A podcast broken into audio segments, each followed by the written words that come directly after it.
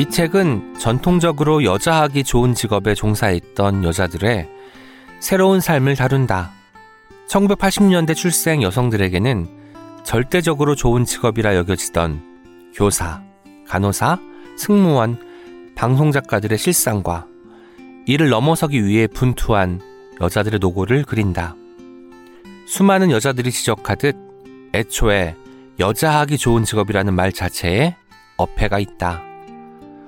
그 말은 육아나 살림 같은 가사 노동을 여성의 기본값으로 놓고 이와 병행 가능한 직업으로서 해당 직업들을 선전하거나 직장에서 결정권자인 남성을 보조하는 역할로 여자의 롤을 제안해 왔다.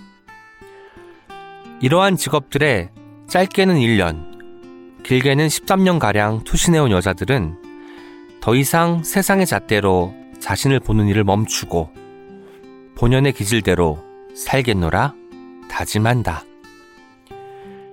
안녕하세요. 오은의 옹기종기 오은입니다. 이슬기 작가님과 서현주 작가님이 함께 쓰신 책 직업을 때려치운 여자들에서 한 대목을 읽어드렸습니다. 교사, 간호사, 승무원, 방송작가 모두 대표적인 여초 직업이죠. 그런데 여자들은 왜 이 직업을 선택했을까요? 과연 여자들은 자신의 직업을 순수한 자신의 의지로 선택한 것일까요? 왜 많은 교사들이 직업적 안정성을 박차고 학교 밖으로 나오는 걸까요? 왜 많은 여성 직업인들이 직장 내에서 엄마 혹은 막내딸 역할을 수행해야 하는 걸까요? 오늘 책이라웃 오은의 옹기종기에 직업을 때려치운 여자들을 쓰신 이슬기 서현주 작가님을 모시고 이 질문들에 대한 깊이 있는 답을 들어보도록 하겠습니다. 청취자 여러분의 많은 기대 부탁드립니다. 예스24가 만드는 책읽아웃은 격주로 오은의 옹기종기와 황정은의 야심한책이 방송됩니다.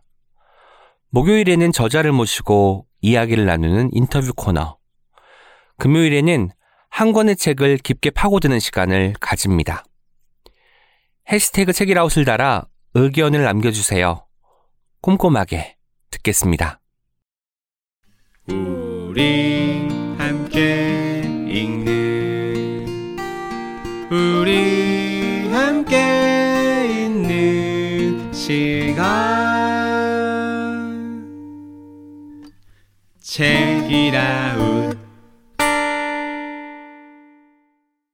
나 같은 여자들이 어디에 있든 자기 본유대로 살 수 있었으면 한다. 라고 말씀하시는 이슬기 기자님과 합리적인 이유 없이 제 가치를 인정받지 못하는 직업이 있다면 바뀌어야 한다. 라고 말씀하시는 서현주 작가님 나오셨습니다. 안녕하세요. 안녕하세요. 네. 두 분이시니까 한분한 분씩 인사 말씀 부탁드리겠습니다. 먼저 이슬기 작가님, 이슬기 기자님께서 먼저 소개를 부탁드릴게요. 네, 안녕하세요. 직업을 때려치운 여자들을 쓴 직때녀 two 이슬기라고 합니다. 반갑습니다. 아, 네. 안녕하세요. 저는 초등 교사로 일하다가 직업을 때려치운 직때녀 one 서현주라고 합니다. 네.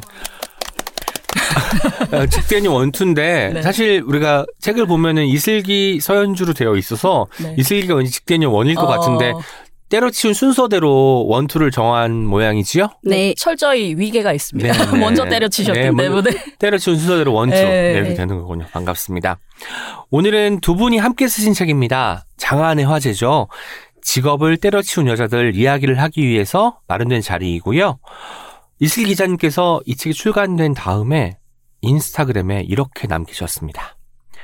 만약에 직업을 때려치운 여자들 book talk 같은 걸 하게 되면 저는 경력 3년의 타로 reader로서 독자님들의 직장운, 이직운, 퇴사운도 함께 봐드릴 수 있습니다.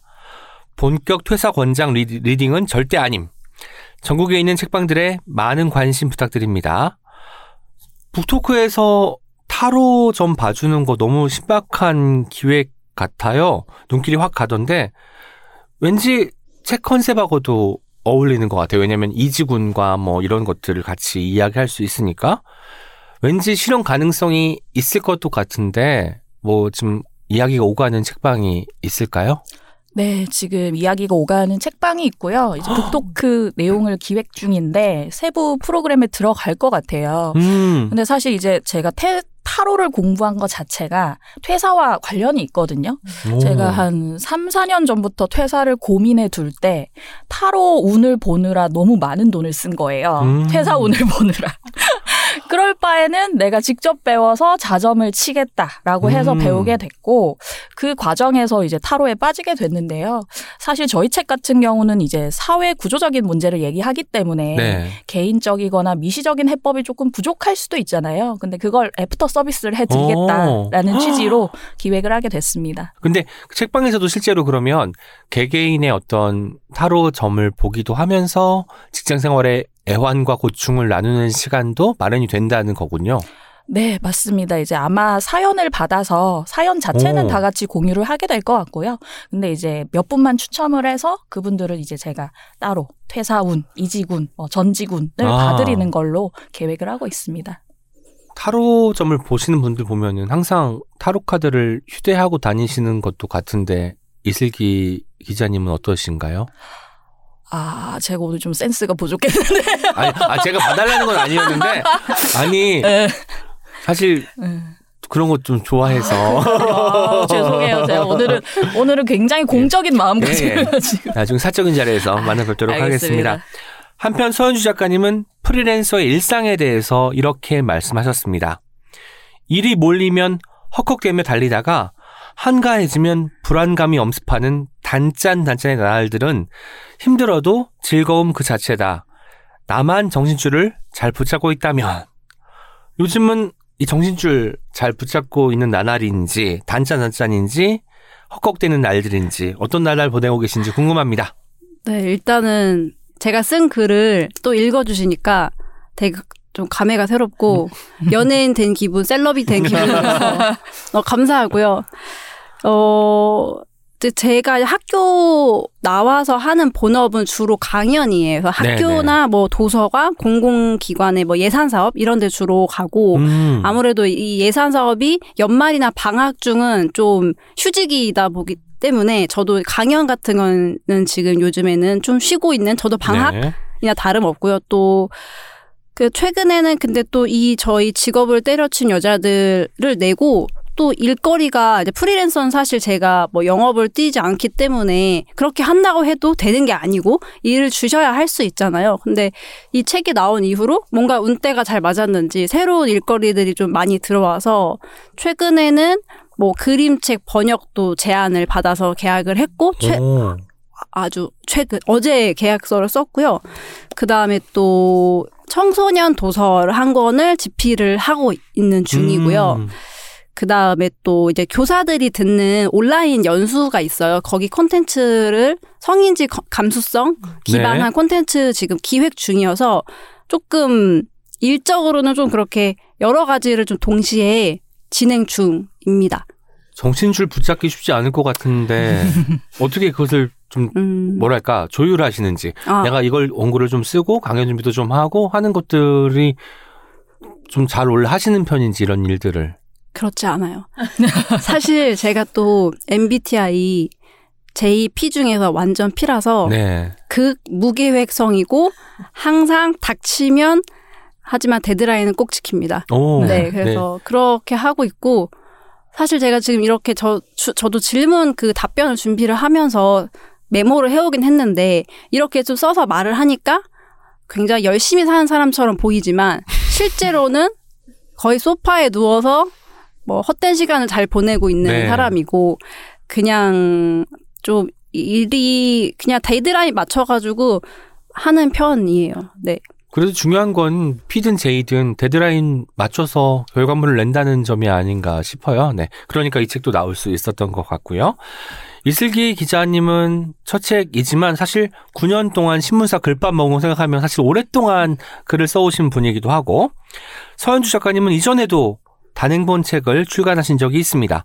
2018년에는 나다운 어린이 책 사업 시작 때부터 선정위원으로 활동하시기도 했고 2021년에 공저로 오늘의 어린이 책을 펴내시기도 했고요.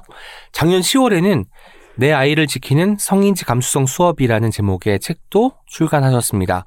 왠지 초등학교 교사로 재직하실 때부터 어린이 책과 성평등 의제에 대한 관심이 높았던 것 같은데 어땠는지 좀 이야기 들려주세요. 음, 제 내 아이를 지키는 성인지 감수성 수업에도 좀 잠깐 적혀져 있지만 제가 교사로 일했을 때는 사실상 성평등 의제에 전혀 관심이 없었고요. 저는 사실 굉장히 권위주의적인 교사였어요. 음. 그리고 어떻게 보면 억압적이고 그 규율을 따르게 하고 어떤 사람들은 뭐 군대식 아니냐라고 군대식? 말씀하실 오. 정도로 철저하게 계획 아, 하에 아이들을 좀 잘 훈련시키는 그런 핀데 네. 제이가 원래 계획표를 잘 세우고 하는 거 아닌가요? 트레이닝을? 아, 그쵸. 근데 이제 뭐 이런 건 있죠. 피들은 수업을 하다가 준비를 한 활동이 있었는데 갑자기 좀 재미가 없어 보이면 가- 갑자기 바꾼다든지 네네. 다른 활동으로 그런 건 있지만 아, 학습 목표는 달성은 꼭 시키는 그런 네. 데드라인. 같은 네, 맞습니다. 그런 네, 선생님이었는데. 그랬는데 저도 어, 성평등 의제에 관심을 가지게 된 것은 이제 강남역 살인 사건 이후에 음. 그때 저도 관심을 많이 가지기 시작을 했어요. 그래서 저도 여동생이 있는데 동생이랑 그 살인 사건을 지켜보면서 아 우리가 저기에 놀러 갔다면 노래방에 갔다면 그게 나였겠다라는 생각을 하- 음. 했었고 그와 동시에 저 개인적으로 아이를 출산을 하면서 그 아이를 키우는 게 분명히 굉장히 고귀하고 행복한 일이라고 들었는데 그렇지만은 않다는 걸 깨닫고 왜 이렇게 힘들까? 그것을 고민하다가 보니 주변에 묻기도 하고 책도 읽어보고 하다 보니 어 결국에 그 끝은 여성주의 책 도서로 귀결이 됐어요. 제가 그 당시에. 그래서 육아 휴직을 하면서 그런 독서 모임이 많이 뭐 여성주의 혹은 뭐 페미니즘 이런 독서 모임이 많이 좀 심취를 하게 되었고 네. 그 이후에 그것이 좀 인연이 되어서 음. 나다움 어린이 책도 참여를 하게 되고 어 제가 육아 휴직을 좀 하다가 2022년에 학교로 돌아갔을 때 음, 그때는 이제 제가 성인지에 대한 그 감각이 많이 어, 발달이 되어 있는 상태였는데 학교로 다시 돌아가 보니 학교에서 그 성평등 의제를 실현시키기에는 너무나 교사가 할 수 있는 역할이 적다라고 느끼고 그래서 또 사직을 결심한 것도 있어요. 음, 네. 여기가 나랑 완전히 잘 맞는 곳은 아니고 내가 지금까지 맞추어 왔을 뿐이고 이런 것들이 발견되는 계기가 또 그때였던 것 같습니다. 네. 자세한 것은 이따가 또 여쭤보도록 하겠습니다. 이슬 기자님은 현재 프리랜서 기자예요. 오마이뉴스의 이슬기의 뉴스 비틀기를 연재 중인데 2023년 8월부터 매주 목요일에 아, 격주 목요일에 연재하고 있고 현재 13회까지 올라왔다고 들었습니다. 뉴스 비틀기는 어떤 코너인지 조금 설명해 주실 수 있을까요? 아, 뉴스 비틀기는 이제 혹자는 뉴스 비둘기로 아, 아시는데 비둘기. 비틀 아, 이슬기의 비틀기라는 비틀기. 점 다시 네. 한번 말씀드리면서 슬기에서 틀기잖아요. 아, 그렇죠? 네, 네, 맞습니다. 그래서 2주에 한 번 이제 사회적인 이슈에 대해 이제 맥락을 짚어보자라는 음. 의미로 칼럼을 쓰고 있는데 저의 주 관심사가 젠더 보도인 만큼 네. 젠더 이슈에 관한 글들이 좀 많고요. 그래서 격주로 많은 구독 부탁드리면서 네. 지금 이제 왕성하게 글쓰기를 하고 있습니다. 네, 오마이뉴스 가서 이제 이슬기 검색한 다음에 그 추가 누르면 이제 구독할 수 있는 거지요. 네, 이슬기, 비틀기 이렇게 아, 검색하시면 될 것 같아요. 이슬기와 비틀기 함께 네. 넣어주시면 이슬기라는 이름을 가진 다른 또 기사들이 나올 수 있으니까요. 네. 프리랜서 기자가 되기 전에는 서울신문에서 9년간 일을 하셨습니다. 물론 거기서도 젠더 팀에 계시기도 했는데 이전 직장에서의 쓰기와 지금의 쓰기에 같은 점도 다른 점도 있을 것 같아요. 어떤 게 같고 어떤 게 다른지 좀 말씀해 주시죠. 네, 책에도 간략하게 적긴 했는데요. 저는 제가 관심 있는 분야를 다룰 때랑 관심 없는 음. 분야를 다룰 때 좀 낙차가 큰 사람이었어요. 쉽게 말하면 관심 있는 일은 좀 집요하게 과몰입을 하고 관심이 없는 일은 좀 나몰라라 하는 스타일이었거든요. 근데 이게 생각해 보면 이제 어느 부서에 가서든 기사를 뚝딱 써내야 하는 직장인 기자로서의 윤리하고는 좀 맞지 않다는 생각이 들었고, 그래서 원치 않는 부서로 발령이 음. 났을 때 스트레스가 굉장히 심한 편이었어요. 근데 지금 같은 경우는 제가 의제를 선정해서 네. 제가 글을 쓰다 보니까 훨씬 밀도 있는 기사나 칼럼을 쓸수 음. 있는 것 같고요. 또 한 가지 덧붙이자면 이제 회사 소속일 때는 이제 층층시야 데스킹을 보시잖아요. 제 네네. 글에 대해서. 근데 지금 제 글의 데스크는 거의 저이기 아. 때문에 혹은 이제 출판사 편집자이실 수도 있지만 전과는 좀 다른 시스템이기 음. 때문에 예전 기사보다는 조금 더 제 주장을 많이 실어서 나라는 주어를 넣어서 기사를 쓰고 있습니다. 본인이 데스킹도 하는 역할이니까 어쩌면 책임감도 더 클 것 같아요. 어때요? 네, 좀 무서워요. 봐주는 사람이 네, 있으면 네, 네. 뭔가 좀 어색한 표현이나 문제가 될 만한 오해의 소지가 있을 만한 표현들을 고칠 수도 있을 텐데 그게 아니라 바로 이제 업로드되는 구조니까 그건 좀 무서울 수도 있을 것 같아요. 네, 정확히 무섭고요. 그런데 이제 이번 책 작업 같은 경우는 공저여서 이제 네. 현주 선생님이랑 서로 크로스 체크도 하고 음, 출판사와 얘기도 하는 과정이 네. 되게 든든했는데 사실은 프리랜서 기자가 되다 보니 진짜 이제 광야에 혼자 선 기분을 네. 예전보다는 좀 많이 느끼고 있습니다. 그 보니까 이따 설명해 드리겠으나 다양한 어떤 팀에 이제 있다가 지금 이제 어쨌든 젠더 이슈를 메인으로 하는 글쓰기를 하고 계십니다.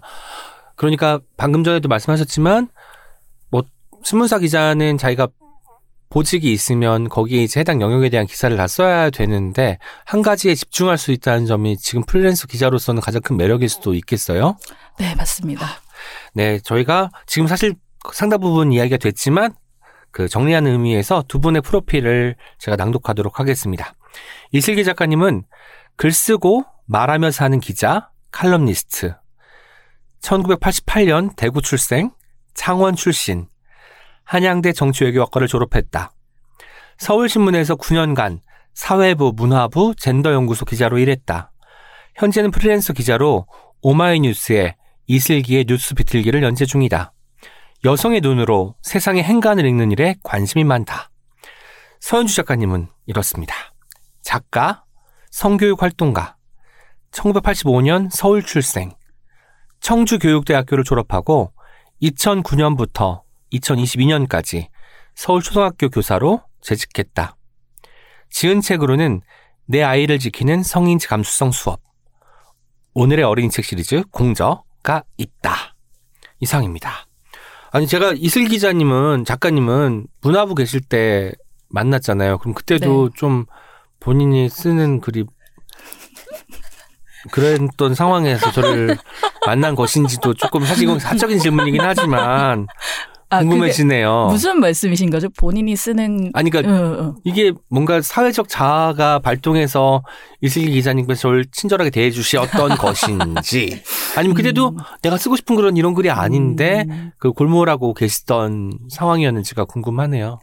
그 지금 제 프로필에 언급이 된 여러 부서들 외에도 제가 다른 부서에도 있었어요. 네네. 근데 그것만 거명을 한 것은 제가 가고 싶어서 갔던 부서들만 제가 음. 거명을 해둔 것이고 사회부, 문화부, 젠더연구소. 네, 그래서 문화부 같은 경우는 제가 정말 문학을 좋아했고 네. 뭐 구현하자면 고3 때 수능 공부 안 하고 토지 읽었던 그런 편이었어서 문화부 발령 나고 문학 담당을 맡았을 때 성덕이란 얘기를 많이 들었고 음. 그렇게 뵀던 저의 연예인 중에 한 분이 은시님이 아닐까라고 아. 생각합니다.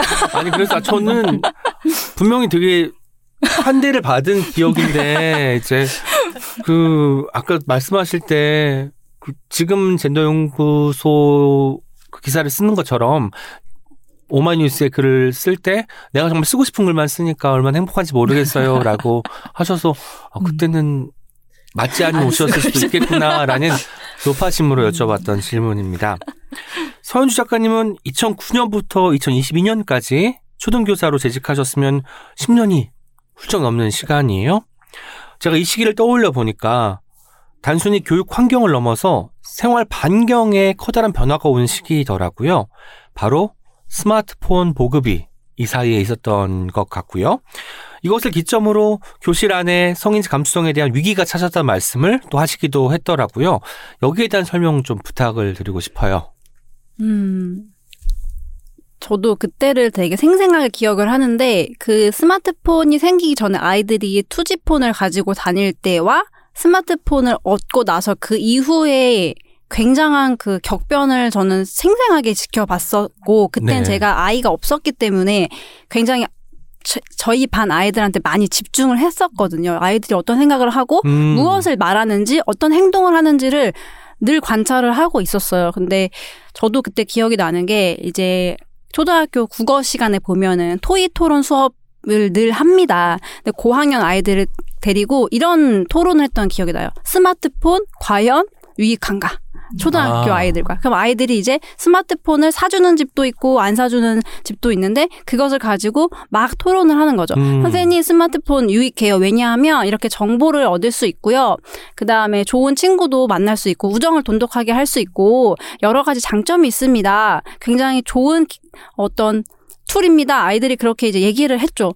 근데 제가 실제로 이제 그 보급이 되고 한 2, 3년 지나서 제가 생생히 느낀 점은 어, 참 놀랍게도 어른들이 모르는 그 어떤 모르는 세계를 아이들이 가장 먼저 만들고 있고 그것을 어. 공유하고 있고 그것이 이제 다시 교실에서 터져 나오는 거죠. 예를 들면 뭐 특정 단어. 근데 그 특정 단어가 뭐였냐면 아이들이 공유하는 포르노 사이트의 그 제- 제목을 계속 얘기를 하면서 뭐 킥킥 된다든지 자기네들이 오. 은어죠, 은어. 뭐 그다음에 아이들이 이제 뭐 카톡 같은 단톡방에서 사이버 불링을 한다든지 대놓고 어.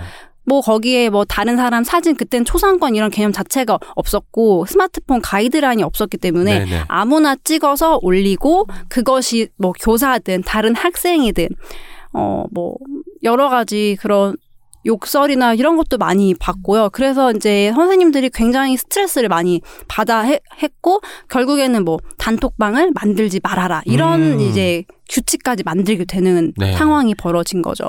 그러면서 제가 가장 심각하고 무력감을 느꼈던 거는 어 일부 남학생들이 뭐 쉬는 시간에 자신들이 봤던 그 영상에 있는 어떤 성적인 행위를 어 그대로 따라한다든지 네. 말로 표현을 한다든지 아이고. 그리고 그때 제가 기억하기로는 스마트폰 보급 플러스 뭐 여러 가지 그런 어, 오픈되어 있는 사이트 제가 뭐 네네. 어떤 거라고 말씀은 못 드리겠지만 그런 것들이 계속 유행을 하면서 초등학생들도 누구나 가입하지 않고 들어갈 수 있는 그런 음. 아니, 그런 것 때문에 또 게임 채팅 문제 그것이 결국에는 어, 성적인 문제 그리고 약자 혐오로 드러나는 것을 네. 좀 똑똑히 지켜봤죠. 그 좋다고 하면서 토론할 때는 말하지만 그 좋은 것 이면에는 더 무시무시한 게 도사리고 있다가 되는 거고 그러니까 본인 스스로도 이제 그런 가이드라인을 갖고 있어야 되는데 이제 아이들이다 보니까 그런 거 없이 그냥 일단은 말초적으로 나한테 영향을 주는 것들에 끌리기 마련이잖아요. 그런 네. 것들 때문에 보는 만들어지는 어떤 결과들을 좀 목도하셨군요. 이슬기 기자님은 한때 이런 글을 남기신 적이 있습니다. 언론사 입사 준비 시절 나의 1순위는 신문보단 방송 기자였다. 나는 방송의 체질이라고 당시에 나는 생각했다. 라고요. 고3 시절에 EBS 장학 퀴즈에 5회 출연한 적도 있다고 들었거든요.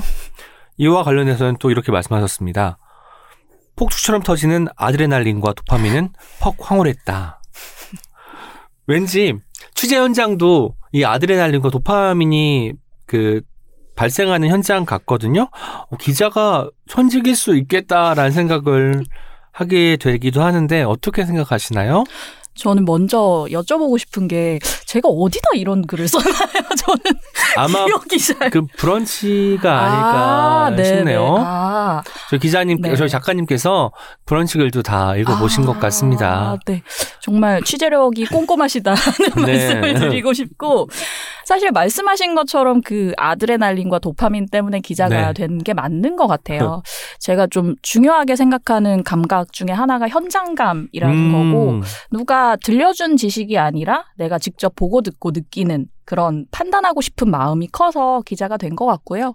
근데 그렇게 이제 말씀을 드리면 그러면 기자가 천직이고 신문사에 계속 있었으면 음. 어느 부서에 가든 현장에 있지 않겠느냐 이런 말씀을 하실 수 있는데 사실은 이제 한 9년 정도 일간지 기자 생활을 하면서 좀 번아웃이 오고 아까 말씀드렸던 저는 좀 이슈를 취사 선택해서 좋아하는 그 마음 때문에 약간 기자가 맞나 하는 생각을 하던 차였어요. 네. 그 즈음에 이제 서현주 선생님이 그만두셨 다는 소식을 저한테 전해 주셨고, 그래서 제가 기자 일을 그만둘 때는 실제로 기자 말고 다른 일을 해야지 네. 전직을 생각했었어요.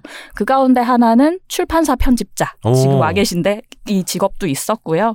그런데 쉬던 와중에 이제 여러 가지 저를 기자로 불러주시는 일들이 있었어요. 뭐 음. 칼럼 섭외가 온다든지 라디오 패널 섭외가 왔는데 네. 그때 가서 내가 관심 있는 이슈를 말하는 저를 봤는데 제가 너무 신나하고 있는 네. 거예요. 그래서 아 여전히 내가 기자 일을 좋아하네.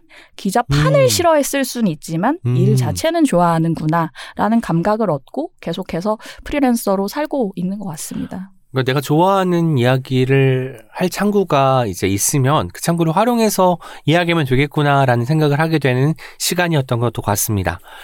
네, 이제 시간이 좀 많이 흘렀는데 본격적으로 직업을 때려치운 여자들의 어떤 책인지 나눠보는 시간을 갖도록 하겠습니다. 이 책이 어떤 책인지 소개해주는 시간을 갖도록 할 텐데요.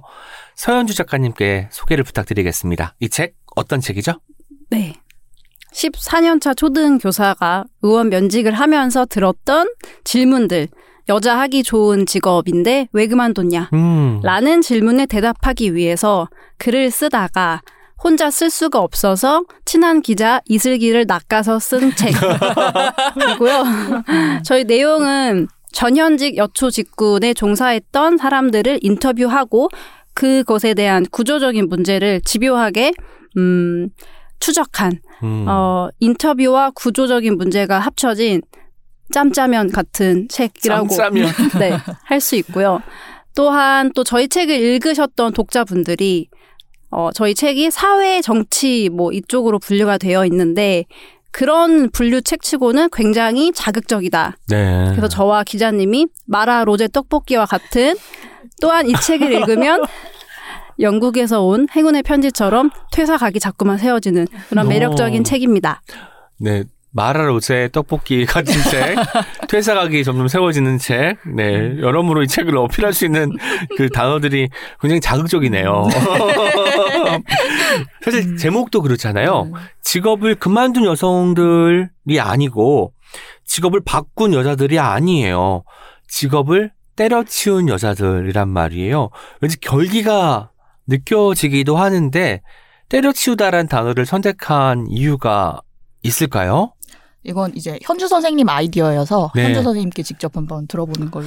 어, 뭐, 막 엄청 복잡한 이유는 없지만 일단은 뭐 우리가 직장인들이 누구나 가슴에 사직서 하나쯤은 품고 살잖아요.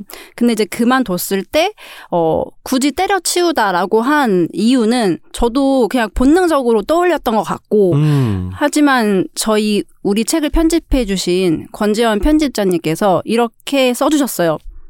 그 말로 대신하겠습니다. 여성들이 직업을 때려치우기로 한 이유는 빼앗긴 삶을 주체적으로 조율하겠다는 선택이자 실천이었습니다. 이렇게 소개를 해주셨거든요.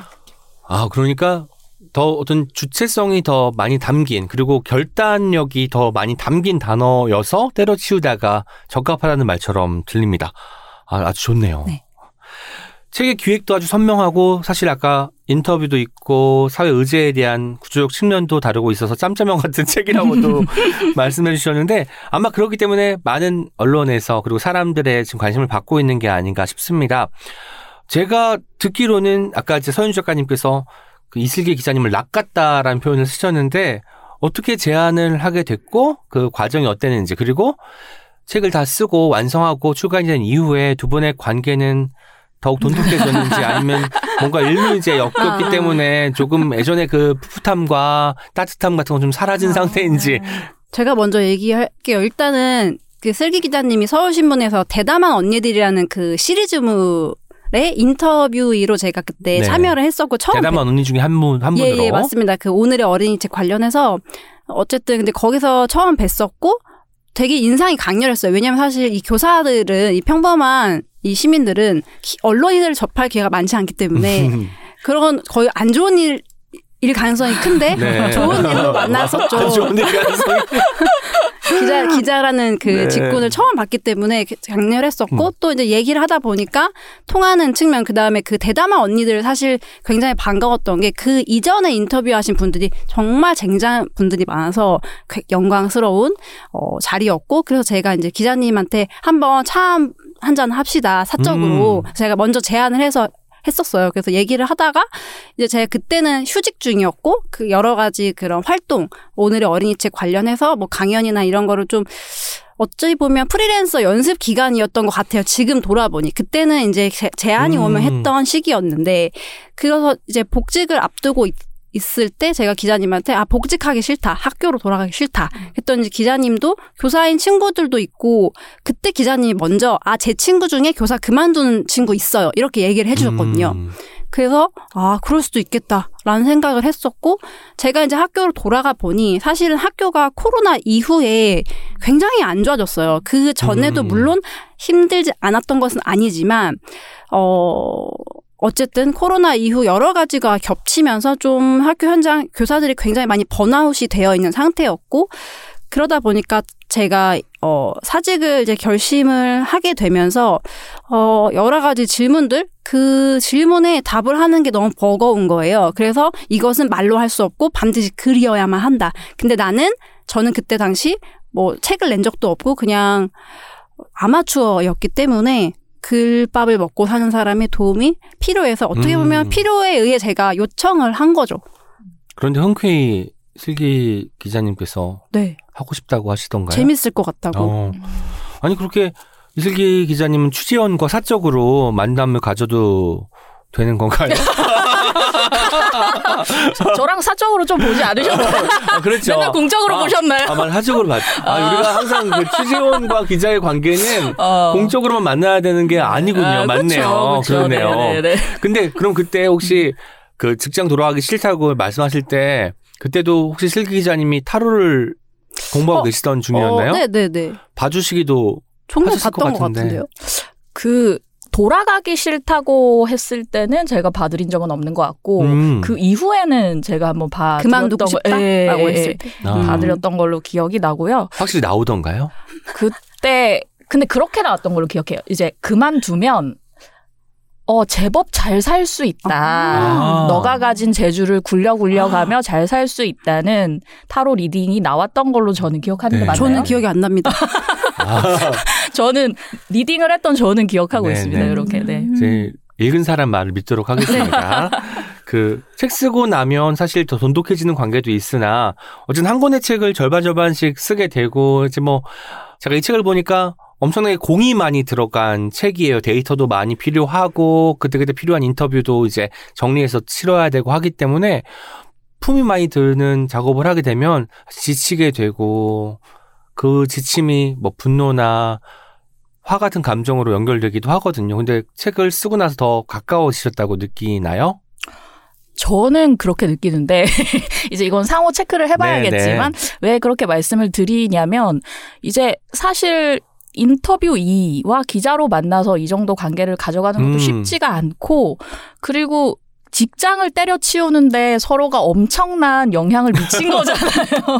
이런 관계가 그러니까. 정말 드물 것이며 그리고 앞서서 이제 MBTI 얘기를 현주 선생님이 하셨는데 여기 이제 MFP시고 네. 저는 인팁 INTP예요. 네. 둘다 P잖아요. 네. P 둘이서 작업을 하기가 굉장히 쉽지 않습니다. 쌍피니까. 네, 쌍피는 공절을 웬만하면 하지 마시라고 저는 보내드리고 싶은데, 근데 저희가 상호 좀 보완이 됐던 건 뭐냐면, 둘 다 꽂히면 부스터가 생기는 스타일이에요. 음. 근데 그 부스터가 현주 선생님이 꺼졌을 때 제가 들어오고, 네. 제가 꺼졌을 때 현주 선생님이 초록불이 들어와서 네. 서로 밀어주고 당겨주며 어. 갈 수 있었던 것 같다.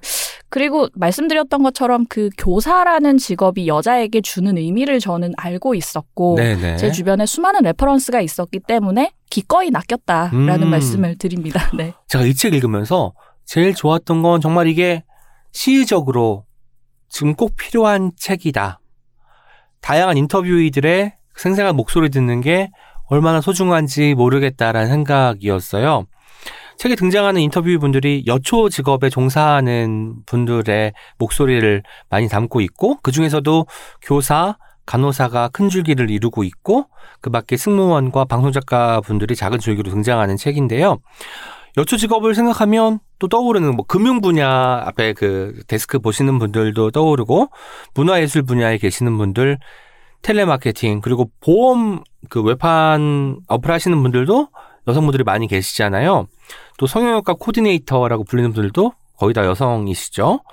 포괄적인 이야기, 그러니까 이분들까지 다루면 포괄적인 이야기가 될 텐데, 왠지 이 책은 교사, 간호사를 중심으로 승무원과 방송작가의 이야기를 들어보는 선택과 집중에 좀 포커스를 맞춘 책이 아닐까라는 생각이 들었습니다. 이 선택과 집중이 또 어떻게 이루어지게 됐는지에 대한 이야기를 해주시면 좋겠습니다.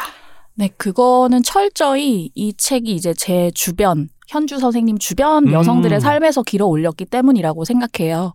말씀드렸던 것처럼 이제 애초에 책이 선생을 때려치운 여자들 선떼녀에서 시작을 했잖아요. 손때녀도 너무 입에 확 박힙니다. 네, 역시나 마라 로제 같은 네. 제목인데 그 선떼녀부터 시작을 했는데 아 교사 말고도 좀 비슷한 직업이 있다라는 생각이 들었고 음. 그렇게 먼저 떠오른 직업이 간호사였어요. 네네. 이제 저희 어머니가 간호조무사 생활을 하시기도 네. 했고 교사와 함께 가장 많이 여성들에게 음. 권해지는 직업이잖아요. 이렇게 두 가지를 했다가 이후에 항공사 승무원과 방송 작가가 이제 작은 줄기로 붙은 것은 역시 제 주변 여성들의 삶에서 온 건데요. 이 두 직업에 공통점이 있는데 대표적인 여초 직업이기도 하면서 화려해 보이는 외피를 가진 한편으로 굉장히 열악한 노동 환경이 잘 드러나지 않는 직업들이에요. 음. 그래서 제 친구 중에는 항공사 승무원을 하다가 허리 디스크 때문에 그만둔 친구가 있고, 근데 이제 음. 항공사 승무원 하면 여성들의 로망이기도 하고, 또 혹 남성들 사이에서는 나의 여성 애인 직업으로 이거였으면 좋겠다라는 얘기가 아직까지도 있는 직업이고요. 여성 애인 직업. 네, 음. 네, 네. 그래서 또 외모적 코르셋이 굉장히 강하고 네. 이제 성적 대상화에도 노출되는 음. 직업이기도 하고요.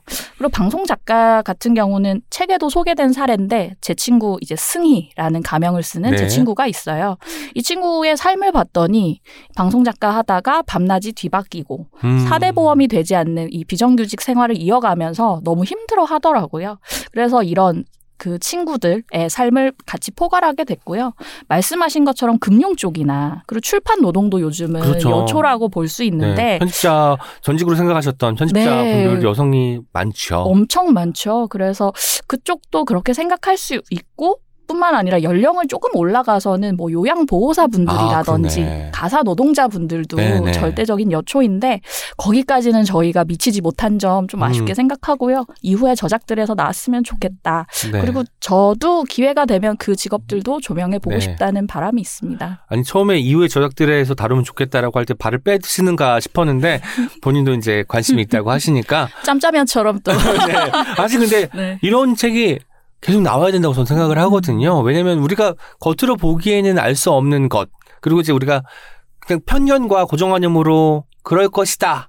라고 느끼는 것들을 깨주는 것은 책을 읽지 않으면 불가능하잖아요. 이 책의 씨앗이 된 말, 아까 우리 현주 작가님께서 말씀하시기도 했지만, 여자에게 좋은 직업이란 말에 대한 이야기를 나눠보고 싶어요. 남자에게 좋은 직업이란 말은 쓰이지 않잖아요, 거의. 그런 직업이 있다면 그냥 좋은 직업으로 그 칭할 수도 있을 거고요. 책에 등장하는 여러 인터뷰 분들도 여자에게 좋은 직업이라는 말에 불편한 감정을 드러내시기도 했는데 서현주 작가님께서 여기에 관련된 이야기를 좀 들려주시면 좋겠습니다. 네. 여교사끼리 모여서 자주 하는 말이 있어요. 뭐냐면 여교사는 소와 같다. 소와 비슷하다. 왜냐하면 이제 소가 밭을 갈고 고기도 남기고 가죽도 남기고 뭐 뿔도 남기고 굉장히 다 쓰이잖아요. 그런 것처럼 음. 여교사도 어 그 직업인으로 뿐만 아니라 누군가의 아내로 며느리로 엄마로 또 가사 도우미로서 어 사용이 되다가 음. 교사가 죽으면 유족 연금이라는 게 있어요. 남편이 그 연금을 받게 되거든요. 그 이제 지정된 사람한테. 네. 그래서 그런 거까지 아 참 여교사는 쓰임이 많은 존재다. 그래서 음. 이렇게 많은 것을 많은 부담을 지고 있다. 결국에는 그래서 여성에게 추천되는 직업이라 함은 어떤 그 사람 자체한테 좋은 것이 아니라 음. 그가 속해 있는 가정에 그의 남편에게 혹은 그의 부모에게 좋은 직업이 아니었을까라고 생각을 해요. 여자에게 좋은 직업이라기보다는 여자 주변에 있는 사람에게 좋은 네. 직업일 수 있겠다라는 생각이 들기도 합니다. 맞아요. 근데 물론 교사분들도 아이들을 가르치는 데서 오는 보람이라든지 네네. 한 사람의 성장을 보는 음. 데서 오는 어떤 기쁨이 있죠. 그것도 있는데 그 기본적으로 이제 아 여자에게 좋은 직업이라는 말 자체가 일터에서도 그렇지만 집에서도 이 뭐 가사나 육아의 그 클라우디아 골딘이 말하는 온콜 상태 음. 뭔가 문제가 생기면 제일 먼저 달려갈 수 있는 상태를 상정해 놓고 어 이 여성은 가정에서도 회사에서도 돌봄이 기본인데 음. 어디서든 제일 먼저 달려올 수 있다. 그리고 교사는 학교에서도 어느 정도 돌봄의 일을 하고 계시기 때문에 그 일을 가정에서도 더 잘할 것이라는 네. 사회적 기대를 계속해서 가져가는 직업이다. 그런 점에서 이 직업이 가진 여러 가지 장점에도 불구하고 사회적 음. 억압이 있다는 얘기를 네, 저희는 드렸던 거예요. 음. 가령 그런 것도 있죠. 가정에서 이제 제가 뭐 그 가사를 하는 이제 역할을 한다고 한다면 이게 이제 일터에서도 다, 당연히 이 역할의 연장선상으로 이것들을 하기를 원하기도 하잖아요. 가령 이제 여성 교사라고 우리가 생각을 할 때 마치 엄마도 아닌데 이모도 아닌데 마치 우리 아이가 밥을 잘 못 먹고 있으면 어떻게 옆에서 밥을 잘 먹게끔 도와주고 하는 것까지 그 감정 노동까지를 다 포괄하는 개념으로서 그 여성 교사를 생각하는 게 있는 것 같더라고요. 네. 아마도 그게 편견에서 시작된 어떤 그 행태일 텐데 음. 그런 것들도 있지 않았을까 싶기도 해요. 네, 당연히 있고 너무나 자연스럽고요. 음. 그래서 사실은 근데 좀 음, 걱정스러운 점은 저희 책을 보고 아 여, 여초 직군만 힘들다라고 음. 말하는 것은 결코 아니에요. 네네. 왜냐하면 이 사회에게에서 여성에게 그런 돌봄의 의무가 있다라는 것은 어, 반사적으로 남성에게는 뭐 승진이나 어떤 음. 가장의 책임을 또 지우는 것 그것도 사실은 억압이거든요. 그래서 그러한 저희는 젠더 박스에 사람들을 가두면 안 된다. 그- 이런 직군에는 이런 억압이 있다라는 걸 말씀드리기 위해서 여초 직군을 파헤친 거고 어 실제로 이제 학교에서도 초등 같은 경우에는 어 남 선생님 같은 경우에는 뭐 학교 폭력이라든지 혹은 이제 중고등학교에서는 학생부 음. 혹은 고3 담임 이렇게 굉장히 과중한 업무를 맡고 있는 것이 현실이고 네. 반면 여성 선생님들한테게는 당연히 육아휴직이 부부 교사여도 여성 교사가 훨씬 더 육아휴직을 많이 쓰고 있고 음. 똑같이 동질하지 않거든요. 네, 그러, 네. 그렇게 현장에서 느낄 수 있죠. 같은 맥락에서 책에서는 교사 간호사라는 이름을 가진 여자를 향한 사회적 대우도 무시 못한다라고 밝히기도 했어요. 이게 어찌 보면 역설적으로 여성이 사회적 대우를 받을 수 있는 직업이 드물다는 사실을 정확하게 겨냥하고 있는데요. 이슬기 기자님께서 여기에 대한 부연을 해주시면 좋겠습니다. 네, 그 말이 나왔던 책에서의 맥락이 저희 인터뷰이 중에 한 분이 초등학교 교사 일을 하다가 그만두셨어요. 이후에 이제 아르바이트를 하셨는데 그때 그 생각이 드셨다는 거예요. 자기가 어려서 20대 남짓일 때 선생님이라는 말을 들으면서 음. 대우받을 수 있는 직업이 선생이 유일했었던 것 같다. 네. 왜냐하면 그 학교를 나오고 나서는 계속해서 이제 아가씨, 아줌마로 음. 명명되더라라는 얘기를 하셨거든요. 그래서 이 여자하기 좋은 직업이라는 말에 여러 가지 뜻이 있는데 생각해 보면 노동시장 자체가 여성 친화적이 아닌데 여성들에게 좋지 않은데 그럼에도 불구하고 여자로서 어느 정도의 대우는 받을 수 있는 직업이다라는 네. 의미거든요. 실제로 뭐 많이 알려진 것처럼 아직까지 이제 노동시장에는 유리천장도 존재를 하고 음. 여성에게 불리한 점이 많잖아요. 네네. 뭐 성별 임금 격차 얘기 많이 하는데 20, 2021년 기준으로 남성이 100만 원 받는다 하면 여성이 70만 원 받는 게 현실이잖아요. 근데 그 와중에 이들 직업 저희가 거명하는 직업 같은 경우는 이미 여성이 많이 들어 와 있다는 것 자체가 여성 친화적인 직장이다라는 얘기도 되고요. 교사나 간호사 같은 직업은 국가 고시를 통해서 뽑는 직업이기도 하잖아요. 그래서 민간 채용 절차 같은 것보다는 조금 더 엄정하고 음. 객관적인 시스템으로 뽑기 때문에 여자라는 이유로 내가 페널티를 받을 일이 드문 직업이다. 네. 그리고 승무원이나 방송 작가 같은 경우도 어느 정도 여성의 일로 사회에서 이제 규명 규명이라고 하긴 그렇고 사회에서 좀 정의가 돼 있기 때문에 여자가 진입하기 좋고 일하기 좋은 환경이다라는 생각이 들었어요. 상대적으로 이 직군들이 그 임금 차이도 적다고 네. 밝힌 어떤 챕터도 있었는데 그럼에도 불구하고 생각해 보면 그 안에서 요구되는 사항들이 남성이 같은 일을 할 때보다 훨씬 더 많다는 게 또 같이 또 증명이 되잖아요. 그런 걸 볼 때마다 답답해지더라고요. 아까도 말씀드렸지만 이 돌봄 때문에 그게 발화된 문제가 아닌가 싶기도 합니다. 프롤로그부터 에필로그까지 머릿속에서 가장 오랫동안 남아있던 단어가 바로 돌봄이었는데요. 왜냐하면 모든 문제의 중심을 파헤쳐 보면은 거기에 돌봄에 대한 편견이 자리 잡고 있더라고요. 사회 구조도 그렇고 거기에서 이제 시작된 성 역할도 이 돌봄에서 자유로울 수 없었던 것 같기도 하고 인터뷰를 해 나가면서 그리고 동시에 이제 서현주 작가님 같은 경우는 집에서 아이들과 함께하면 이 돌봄에 대한 여러 생각이 보- 머릿속을 가득 메웠을 것 같은데 어떤 생각을 하게 되셨는지가 궁금합니다. 사실은 이 질문이 저는 제일 어려웠어요. 음. 복잡하고 떠오르는 대로 대- 좀 대답을 해보자면 일단은 오늘 하루를 제가 떠올려 봤을 때 네. 일단 아침에 일어나서 아이들 아침을 챙기고 학교 큰 애는 학교를 보내고 작은 애는 데리고 또 병원 진료가 있어서 중요한 운전을 음. 해서 아이를 데리고 어 진료를 보고 와서 오는 길에 장을 봐서 점심이나 저녁 거를 다 해놓고 음 그다음에 어, 그래도 저는 좀 운이 좋은 편인 게 남편이 굉장히 육아 참여도도 높고 가사 일도 열심히 하- 합니다. 그래서 음, 쉴 수 있는 날 혹은 뭐 유연 근무가 가능할 때는 아이를 돌보는 것을 당연하게 여기는데 네. 오늘 같은 경우는 그러지 못해서 또 저희 엄마가 지금 아이들을 봐주고 음. 계시거든요. 지금 현재 사실 저도 온콜 상태인 거죠. 혹시나 무슨 일이 생기거나 네. 하면 제가 바로 달려가야 하는 상황인 거고, 어, 근데 저, 제가 이 생각을 했어요. 교사가 애 키우기 좋은 직업이라고 그렇게들 말을 하는데, 제가 저랑 남편이 맞벌이를 하면서 아이 둘을 키우면, 키울 때 정말 너무 정신이 하나도 없는 거예요. 그러니까 내 정신이 아닌 것 같고 음. 늘 힘들고 네네. 제가 책에도 이렇게 뭐 집안일, 뭐 육아, 출근을 저글링을 하다가 어, 다음 날이 오지 않았으면 좋겠다 이렇게 네네. 한 구절이 있는데 그 정도로 많은 여교사들이 번아웃에 시달리고 있고 어 그거를 또 아이한테 화풀이를 하기도 하는 거 굉장히 좀 뭐랄까요 많아요 그런 일이 그러면서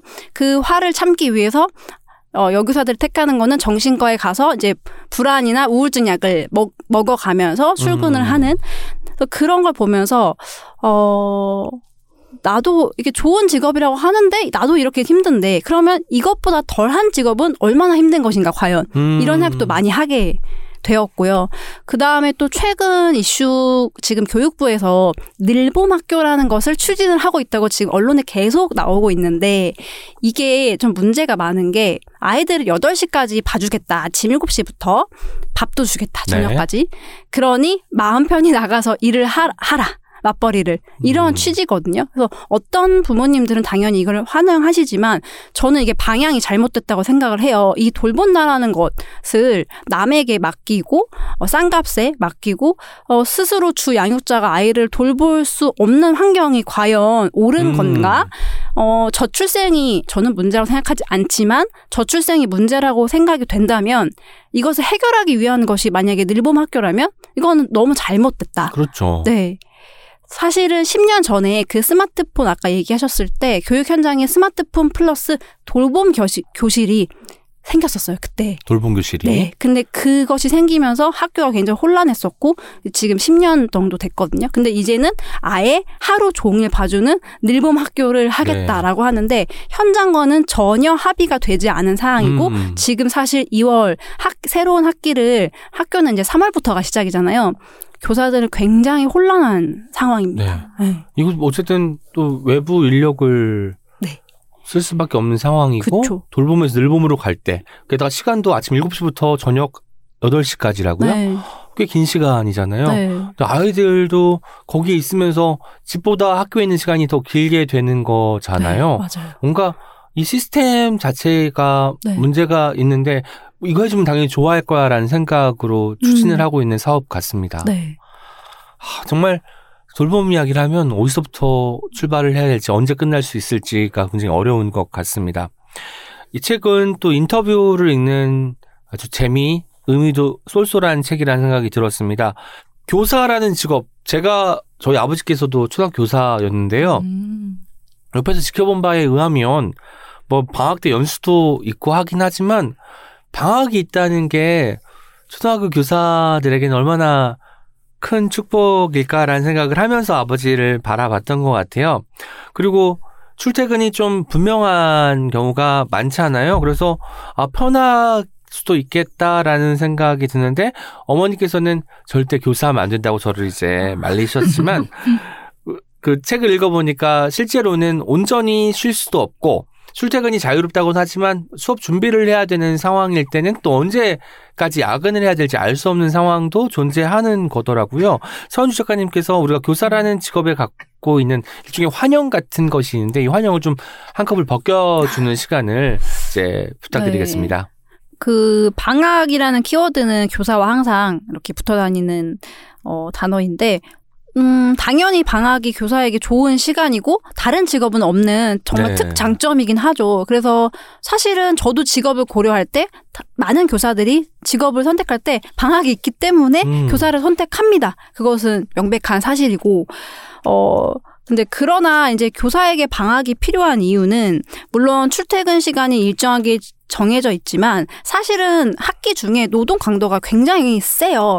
왜냐하면 뭐 학생 가르치는 것뿐만 아니라 행정 업무, 뭐 대민 업무까지 해야 하고 어 그러다 보니까 그 제가 또 책에도 제가 방광염에 걸렸을 때 선배는 음. 신우신염이었다. 이거 진짜 싫어하거든요. 그 아이고. 정말 많은 그 고질병에 시달리고 있고 왜냐하면 아이들 때문에 그 화장실을 제대로 가지 못해요. 아이들이 혹시나 무슨 일이 벌어질까봐 해외 같은 경우는 복도에나 화장실 선생님, 안전 선생님이 다 있는데 우리나라는 음. 없거든요. 그리고 또 이제 학기 학기 중에 교사들이 좀 힘든 이유는 어 대체 교사를 구하는 것이 결근을 했을 때 대체 교사를 구하는 것이 굉장히 어려워요. 왜냐하면 교육지원청에서 뭐 보조 교사를 늘상 대기하고 있는 것이 아니라 그 일개 학교에 교감 선생님이 스스로 대체 교사를 구하셔야 합니다. 네. 그러다 보니 교사들한테 눈치를 줄 수밖에 없죠. 음. 선생님 아파요? 정말 어디 부러진 거 아니면 잠깐 나와서 수업만 하고 가. 조퇴하 하는 게 어때? 이런 식으로 나올 수밖에 없는 구조. 네. 이게 문제거든요.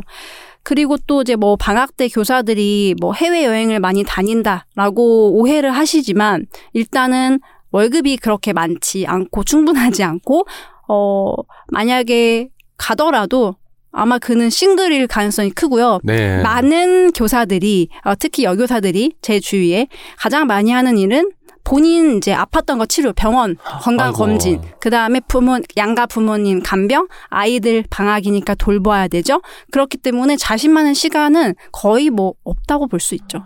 방학에 대한 그 너희든 방학이 있으니까 조금 더 음. 힘들어도 돼라고 하는 거는 그만큼 다른 직군이 또 많은 피로에 시달리고 있다라는 그런 방학에 대한 지시는 음. 그거를 또 반증하는 것 같아요. 그러니까 부러워할 게 아니라 그 구조를 탓해야 되고 네. 어떻게 개선할 수 있을지 토의가 필요한 지점이로군요.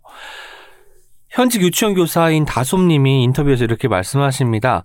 사회적으로 볼 때 사실 여성들이 많이 가는 직업의 경우에는 처우 개선이라든가 관심이 더딘 그런 경우들이 있잖아요. 저는 사실 그걸 느꼈거든요. 라고 하셨는데 이 말이 예사롭지 않게 들리더라고요. 어린이집, 유치원 등 학교 급이 낮을수록 여성 교원의 비율이 극적으로 높아지는 이유도 여기에 있을 것 같기도 하고요. 이슬기 기자님께 여기에 대한 부연을 부탁드리겠습니다. 네, 이제 돌봄에 대한 얘기 아까 드렸던 것과 연결이 되는데요. 이제 학교급이 낮다. 중학교에서 초등학교, 초등학교에서 유치원 간다 하면 가르치는 학생들의 연령대가 낮아지기 때문에 돌봄이라는 특성이 교사에게 좀 강화될 수밖에 없어요. 생각해 보시면 뭐 어린이집이나 유치원에서는 아이들 뭐 배변 같은 것도 도와야 할 수 있고 음. 뭐 머리가 긴 아동은 머리를 묶어주고 이런 걸 해야 되잖아요. 그런데 이제 노동에서 이런 돌봄이라는 특성이 부각되면 전문성을 인정받기 힘들다는 얘기를 아까부터 제가 드렸었는데 네. 그 이유가 이제 돌봄 노동이 사회적으로 폄하되는 음. 일이기도 하고 여성의 일로 치부되는 일이기도 해서 그런 건데요. 그래서 생각해 보시면 우리가 어린이집이나 유치원의 남성 교사의 존재를 보신 분들이 거의 드무실 거예요. 네. 실제로 고등학교, 중학교, 초등학교 내려올수록 점점 여성 교사가 더 늘어나고 음. 남성 교사를 찾아볼 수 없는 게 현실이고요. 그런데 이렇게 이제 돌봄 노동이거나 여자가 많은 일자리는 처우 개선이 쉽지 않은 구조적인 요인이 있는데요. 아까 말씀드렸던 돌봄 노동을 평가절하하는 시선도 있고요. 그리고 여성들은 노동조합 같은 것으로 목소리를 내기가 쉽지가 않아요. 왜냐하면 음. 그뭐 가정에서도 일터에서도 온콜 상태.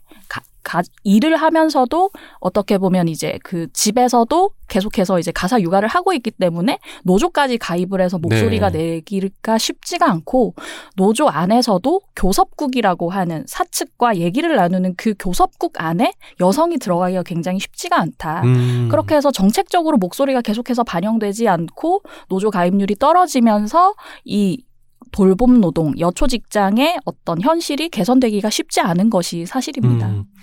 이따가 나오겠지만 노조한 여자들 코너도 굉장히 제가 재미있게 아주 의미 있게 읽었던 챕터이기도 합니다. 이 책을 쓰시는 동안 서희초 사건이 일어났습니다. 서현주 작가님께서는 그게 나였을 수도 있다고 생각하시기도 했다고 쓰셨습니다.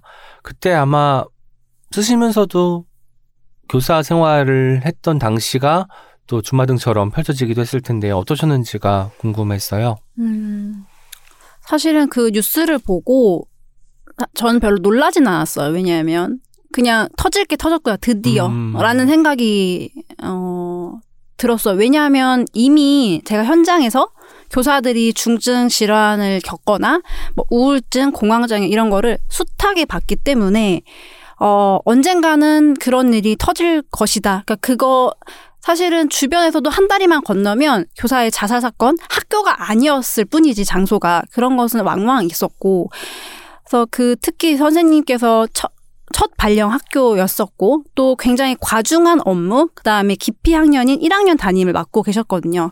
그 학교 급수도 큰 학교였고 네. 그래서 저는 그 강남에 근무한다는 것이 어떤 의미인지 잘 알고 있기 때문에 많이 안타까웠고 또 한편으로는 제가 그런 어떤 선- 어린 선생님을 지켜주지 못한 저는 사실상 어떻게 보면 살고자 빠져나온 것과 다름없다라는 네. 생각이 들어서 제 자신이 너무 비겁한 음. 사람처럼 느껴지는 거예요. 그래서 마음이 많이 아팠고 또 아, 아마 제가 2023년에 서희초에 발령이 난 신규 교사였다면 저라도 그런 선택을 해, 충분히 했을 수 있겠다. 음. 그만큼 그 또 교사들의 어떤 시스템이 사실은 시니어 교사가 그 주니어를 보듬을 수가 없는 구조예요. 그렇게 하, 할 수가 없이 너무나 각계 전투고 음. 굉장히 바쁘기 때문에 저는 그 선배 선생님들도 어, 원망할 수가 없는 게 아마 그렇게 고립될 수밖에 없는 상황이었을 것이다. 각기. 네, 그런 생각이 들었어요. 본인이 맡은 학급을 그 감당하기에도 이제 힘든 상황이어서 다른 선생님의 어떤 처우까지 또 살펴볼 수가 없는 게 네. 또 교사 근무의 또 상황이로군요. 네.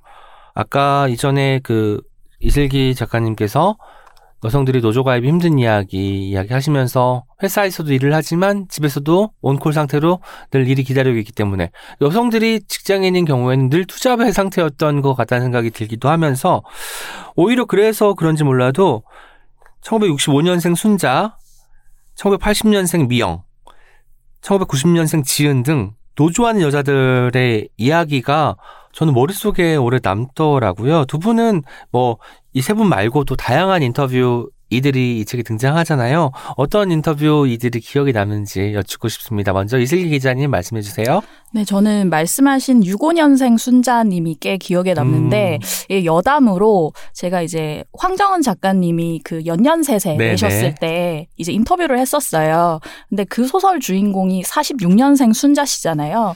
그래서 제가 왜 이제 순자 씨를 주인공으로 하셨냐고 여쭤봤더니 황 작가님이 살면서 순자라는 이름을 많이 만났다. 음. 순하게 살 것을 요구받은 여자의 인생이 궁금했다 이런 얘기를 하셨는데 사실 그때까지만 해도 제가 아는 순자 씨는 그고 전두환 씨 부인 한 분밖에 없었거든요. 근데 그 얘기를 네네. 드렸더니 이제 황 작가님 빵 터지셨던 네. 기억이 나는데 그러고 제가 두 번째로 만난 순자 reference가 65년생 순자님이신데 보건 의료 노조라고 하는 곳에서 간호사로서 정말 최전선에서 간호사들과 다른 의료 직역들의 어떤 권리 신장을 위해 애쓰신 분이고 이제 민주노총 위원장 출마도 고려를 하셨을 만큼 굉장히 정치적으로 다양한 생각들을 하셨 던 분이거든요. 근데 이분도 이름이 순자이시니까 순하게 살 것을 요구받았던 분인데 네. 너무나 극한 투쟁의 현장에서 음. 여러 가지 많은 사람들을 아우르며 사셨다. 그 인생은 무엇일까? 이것도 정말 한편의 소설이 되겠구나라는 생각이 들었고요.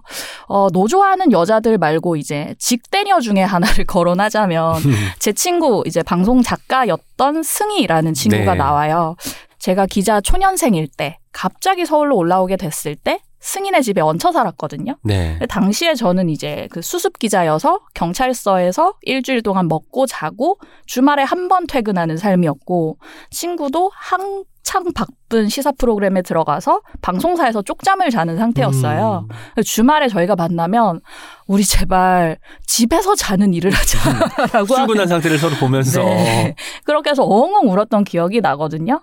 그래서 그 친구의 삶을 제가 글로 옮겼는데 음. 친구의 삶을 글로 옮기는 게 좀 부담이 굉장히 크더라고요. 네. 그래서 어떻게 볼까 걱정했는데 친구가 어, 내 얘기가 책이 될 줄 몰랐다. 음. 너무 고맙다는 말을 해줘서 약간 이렇게 시큰했던 기억이 있어요. 네. 책에도 이제 이 지금 말씀하신 그 에피소드가 등장이 하, 등장을 하잖아요. 주말에 만나는데 서로의 그 상태를 보고는 우리 집에서 잘 수 있는 직업을 택해야 되지 않겠니? 라고 하는 그 자주 섞인 말이 두 분의 상황을 짐작해 주었습니다.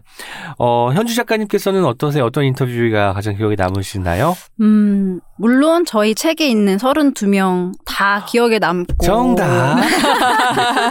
너무 감사하고 어떤 분을 만났든지 항상 저희가 인터뷰 끝에는 저 가슴이 뜨거워지는 거예요. 정말 그 음, 잠시 꺼져 있던 그 어떤 그 동력이 확 네. 차오른 느낌이 들었고 근데 오늘 제가 떠오르는 분을 굳이 한 분 꼽자면 그 초등 교사이셨다가 그림책 작가로 활동하고 계시는 규환님의 이야기가 나와요. 음, 그래서 규환님 같은 경우는 제가 직접적으로 알지 못했는데 저도 이제 사직을 고민하고 있을 때 이제 포털 사이트에 교사 의원 면직, 교사 사직 엄청 검색을 했거든요. 그랬더니 이제 몇 명 뭐 블로그나 기사 같은 게 나왔을 네. 때 이제 규환님의 기사를 초등 교사였다가 그림책 작가로 활동하고 계신다. 그래서 꼭 만나고 싶었고 만났을 때 어, 기대보다 훨씬 더 좋았어요. 왜냐하면 음. 이 규환님은 굉장히 현자 그 되게 달관한 그 네. 자세, 인생에 대해서 차분하시고 그다음에 또 본인이 이게 말씀하시기를 자신의 가치는 자유인데 난 지금 자유롭게 살고 있어서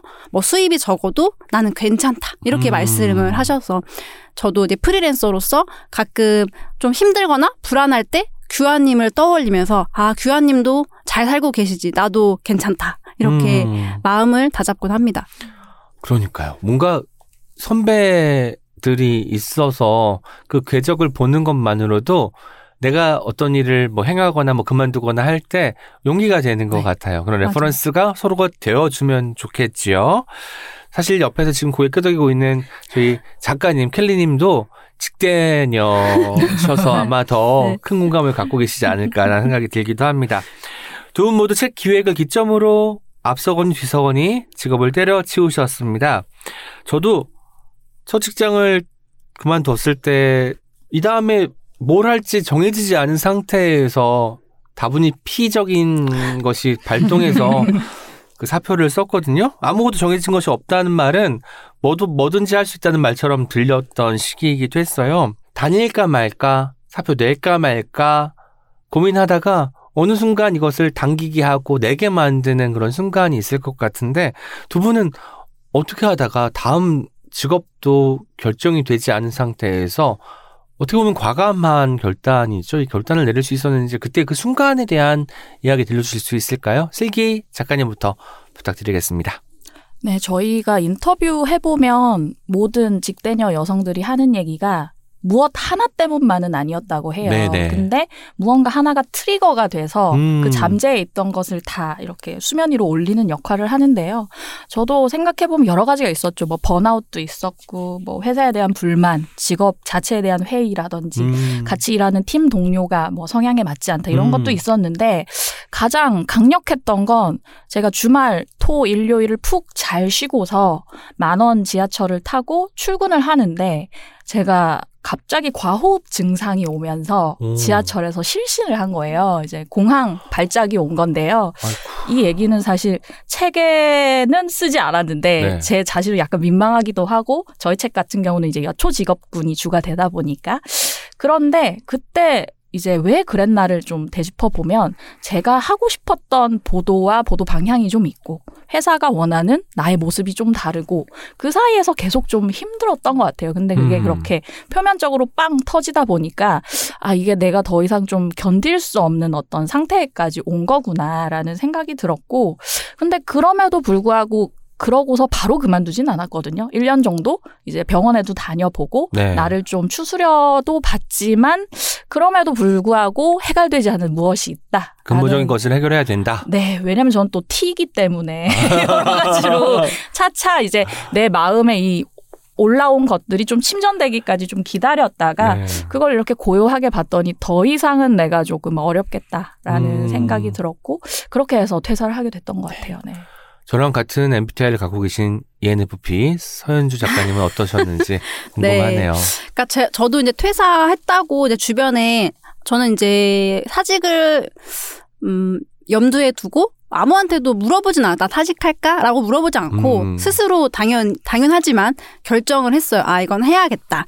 근데 제가 학교로 복직을 하고 그만둔 상태거든요. 근데 복직을 했을 때 어, 사실 아무 일도 없었어요. 학교 너무나 잘 적응했고, 수업에도 아무 문제 없었고, 뭐 교사들과 트러블, 아이들이 힘들게 하는 거 전혀 없었어요. 그래서 그때 제가 오히려 좀 차가운 이성이 발동을 했다고 할까요? 아무 일도 없는데 이곳이 내가 더 이상 있을 곳은 아니겠구나라는 게 좀 직감적으로 어, 동시에 다가온 것 같고 네. 또 지금 조금 얘기가 좀 셀 수도 있는데 제가 요즘에 읽고 있는 책 하필 책이 좋아서에서 보면 음. 보면 장안의 화제. 네, 장안의 명저 어, 명저. 네 거기 보면 이제 정세랑 작가님의 그 에피소드에서 그 선배 시인님께서 원고료가 얼마냐 근데 아직도 이 그 문구가 전 되게 음. 바로 이 차가운 커피 믹스 아직도 제가 음. 그 십수년을 있었는데 아직도 각 객주를 해서 먹는 거예요. 그게 음. 참 물론 뭐 회사의 바리스타 이런 것까지 바라진 않지만 사실 학교에 정수기도 없거든요. 좀 놀라시겠지만 정수기가 없어요. 생수를 사서 어. 먹거든요. 교사들이 그래서 돈을 모아서 그 작출을 해서. 작주를 해서 네 생수와 커피 믹스를 사서 먹습니다. 아직도.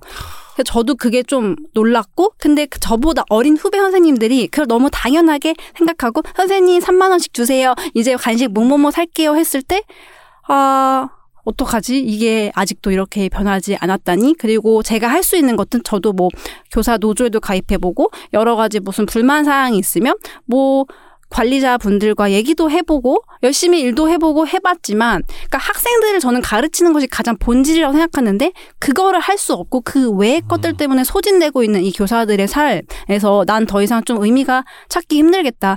정말 아이들을 가르치고 싶으면 정말 역설적으로 저도 어, 사직을 하고 그 이후에 그 강사로 갔을 때 정말 아이들을 잘 가르칠 수 있겠더라고요. 거기에 음. 집중할 수가 있었어요. 그래서 저의 그때 감정은 그러했습니다. 네. 그렇군요. 저도 이제 그 커피 믹스 파트 있는데 그래 나도 다른 일 하고 싶다. 다른 일 해야겠다. 라고 결정한 순간이 그냥 되게 뭐지? 드라마틱한 어떤 순간이 아니라 그냥 계속 흘러가는 시간 중에 조금 더 나를 분명하게 만드는 순간이 깃들었을 때더라고요. 그 이야기를 듣고 싶었는데 말씀 잘해주셔서 감사하고요.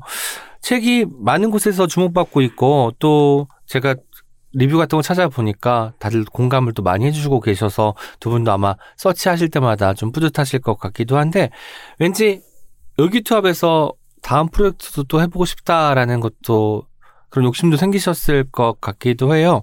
이 책의 마지막 장 제목이 알을 깨는 여자들이잖아요. 다른 또 알을 깰 게 있을 게 있을 게 분명해서 혹시 두 분이 또 앞으로 다른 책을 같이 쓴다거나 프로, 프로젝트를 같이 한다거나 할 수 있는 기회가 있을까 궁금합니다. 네, 일단은 지금 현주 선생님도 그렇고 저도 그렇고 각자 쓰고 있는 것들이 있어가지고 아. 그게 마무리가 돼야 될 것 같고요.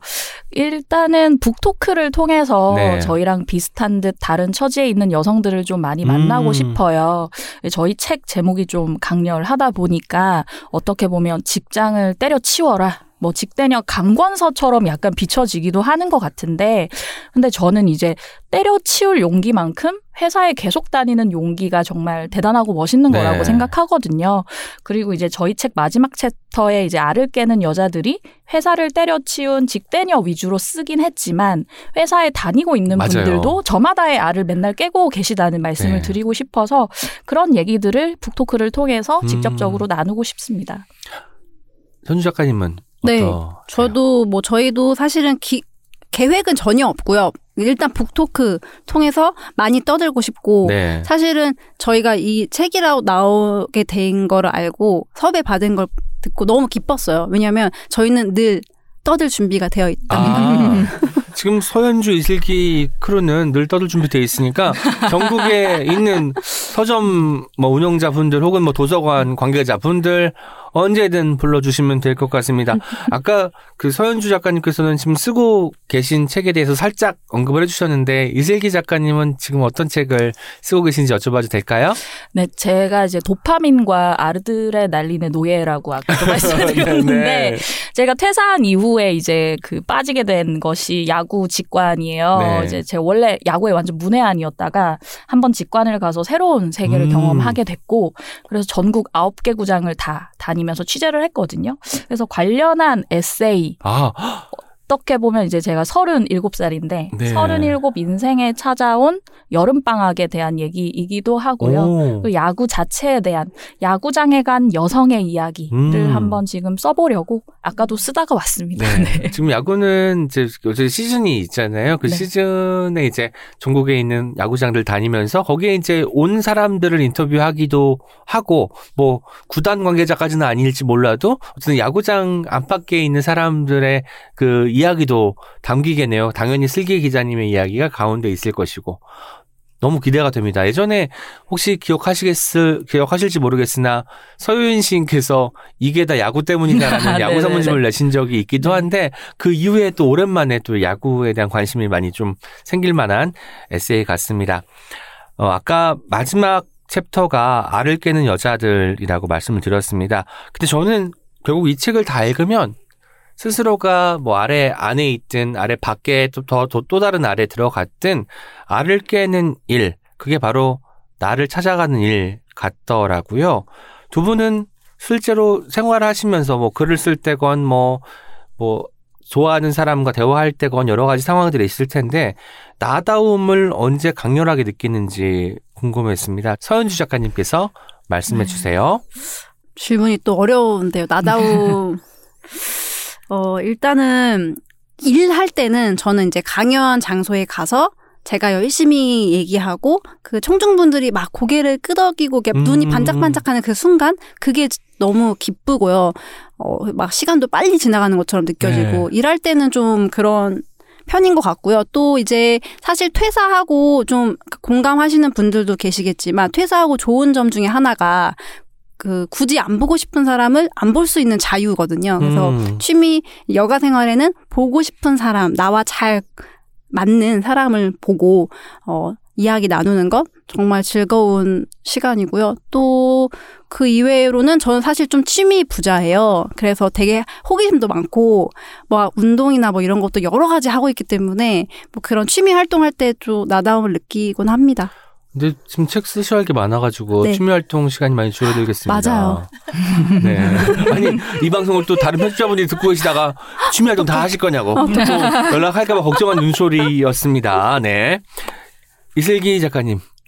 네, 저는 가장 직접적으로는 인스타그램에 뭘 올리고 싶은 나를 발견할 때거든요. 어, 제 인스타가 저는 팔로워가 한 300 남짓의 정말 변방의 작은 인스타인데 게시물은 2,000개가 넘어요. 저도 팔로워로서 네. 알고 있죠. 그 피드를 많이 어지럽게 해드리는 그런 팔로워 중에 하나일 텐데 제가 좀 뭔가를 보고 겪고 느끼면 네. 쓰고 싶고 말하고 싶은 욕구가 굉장히 음. 왕성하거든요. 그래서 뭐 책을 읽으면 서평을 쓰고 싶고 영화 보면 리뷰 쓰고 싶고 맛집 가면 음식 사진 올리고 싶어서 음. 그래서 이제 오은 시인님의 피드를 많이 어지럽히고 있는데 아니에요. 그렇게까지 뭐 어지럽히진 않습니다. 차단은 하지 않으시. 많은 분들이 있어서 아, 늘 네네네. 등장하지는 또 않아요 아, 이게. 다행이에요. 제가 좀 자의식 네. 비대했네요. 네. 네네. 그래서 제가 가만 생각해 보면 저는 이제 저널리스트로 살긴 했지만 좀 더 이렇게 세부적으로 따져 보면 리뷰어가 리뷰어가 저의 정체성인 것 아. 같아요. 세상에 대한 리뷰어. 그래서 뭐 전 영화 기자를 하기도 했고 문학 네네. 기자를 하기도 했지만 뭐 서평도 쓰고 뭐 영화 리뷰도 했지만 이번에 나온 이 직대녀 같은 경우도 제가 관찰한 여성들에 관한 리뷰, 세상에 음. 관한 리뷰라고 볼 수 있다. 그래서 리뷰가 필요한 어느 음. 곳이든 저는 말도 준비돼 있고요. 네. PR을 한번 네 글도 준비돼 있습니다. 불러주세요. 네. 리뷰가 정확히 그냥 뜻으로만 해석하면 다시 보다라는 뜻이잖아요. re와 view가 붙으니까 사실 생각해 보면 우리가 그냥 좋은 직업, 뭐 여성에게 좋은 직업, 여성에게 했던 그 직업들을 다시 보게 되는 책이 바로 직업을 때려치운 여자들이기 때문에 내가 알고 있던 세계를 다시 보고 싶으신 분들에게 적극 추천할 수 있는 책이라는 생각도 듭니다. 책을 보면 인터뷰이들에게 반복해서 던진 질문이 있습니다. 뭐 좋은 직업이란 무엇이라고 생각하세요? 라는 질문인데 책의 이두 분이 에필로그에서 이 답변을 하셨어요. 똑같은 질문을 또 드리긴 그래서 현장에서 바꾸도록 하겠습니다. 좋은 생활인. 아까 생활인이라는 표현을 서현주 작가님께서 쓰셨어요. 생활인은 사실 직업을 포함하는 개념인 것 같아요. 좋은 생활인이란 무엇이라고 생각하는지 서현주 작가님 눈동자가 빨리 돌아가는 것 같은데 이슬기 기자님께 먼저 질문드리도록 하겠습니다. 좋은 생활인은 저는 자기의 기질을 마음껏 발현하면서 사는 사람. 그러니까 음. 인스타 올리고 싶으면 올린다라는 네. 거고요. 눈치 안 보고. 네네. 근데 예를 들어 친구들이 차단을 했다 했을 때 그 차단하는 마음까지 이해하는 음. 그런 그런 마음. 왜냐하면 그럴 수 있죠. 음. 2천 개씩 올리는데 물론 그래서 저도 요즘에는 약간 스토리로 선회했습니다만 네, 네. 차단하는 마음도 이해합니다. 그래서 어떤 외부의 영향과 네. 내가 적절히 조화를 이루면서 외부의 시선을 아예 끄고 살아갈 수는 없잖아요. 그렇죠. 근데 외부의 시선도 이해하고 나의 기질도 이해하면서 나의 어떤 성향을 적극적으로 발현하며 사는 삶. 음. 그게 취미든 직업이든이라고 생각을 합니다. 그 2,000개가 하루에 올리신 건 아니잖아요. 그렇죠? 그렇죠. 누적적으로 네. 한 4, 5년에 걸쳐 올렸는데. 그러니까 그럼 네. 많지 않은 아, 거죠. 난 하루 2,000개를 올렸다는 것은 한 시간에 몇 개를 해야 되는 거지 생각을 했어요. 음. 그러면 그 정말 그건 폭탄인 네. 것인데 2,000개가 뭐 4, 5년에 누적된 거면 뭐그 많지 않다고 생각을 합니다. 음. 서현주 작가님, 좋은 생활인이란 네. 무엇일까요? 아, 질문이 너무 왜냐면 좋은 직업 다시 생각해 왔는데 이 질문에 대해서 그러면 너무 좋다. 좋은 직업 다시 말씀해 주세요. 다른 버전으로 책이 네네네. 없는. 책이 없는 버전 오늘 제가 생각하는 좋은 네. 직업이란 일단 몰입과 쉼이 적절히 조화되면서 오. 남을 조금이라도 이롭게 할 수 있는 지점이 있는 그런 직업 플러스 내부에서 내부에서 그 직업인들이 아 좋다라고 음. 하는 직업이 좋은 직업인 것 같아요. 네 한국에 있을까요?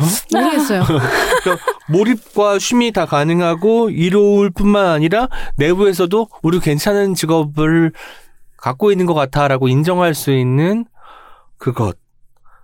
당분간은 프리랜서 생활을 좀 오래 하셔야 될 것 같다는 생각이 들기도 하네요. 저도 얼핏 떠오르는 게 없어가지고 그렇습니다. 저희 발견하면 공유하는 걸로 약속하기로 좋아요. 네. 합시다. 네, 이제 오은의 옹기종기 공식 질문 드리도록 하겠습니다. 책이라 청취자에게 추천하고 싶은 단 한 권의 책을 말씀해 주시면 되고 어떤 책도 무관하지만 본인의 책과 절판된 도서를 제외하고 말씀해 주시면 되고 두 분이니까 한 분한 분께 여쭙겠습니다. 먼저 이슬기 작가님 책이라 청취자분들에게 추천하고 싶은 책 소개 좀 부탁드리겠습니다. 네, 저는 그 미야모토 테루의 생의 음. 실루엣이라는 에세이인데 네. 많이들 아실 거예요. 봄날의 책에서 나온 책이고요. 이 책이 떠오른 건 제가 공황 장애를 겪고 이 책을 딱 만났던 걸로 제가 기억을 하는데 네. 이책 챕터 가운데 공황 장애가 가져다 준 것이라는 게 음. 있어요. 이분 자체가 이제 평범한 직장 생활을 하던 와중에 공황의 위협을 겪게 되고 만원 지하철 타기가 너무 힘드셨다라는 얘기를 하는데 그렇게 직장 생활을 하루하루 이어가다가 어느 날 비를 만나게 되고 급히 뛰어든 책방에서 문, 문예지 한 권을 봤다라는 얘기를 하시거든요. 거기서 짧은 소설을 선체로 다 읽었는데 아, 이 정도면 나도 쓰겠다라고 음. 하시면서 그때 나는 소설가가 되어야 되겠다라고 음. 생각하셨다고 했고 소설가가 되면 전철 안 타도 된다. 음. 공항 피할 수 있다라고 하셨다는 거예요.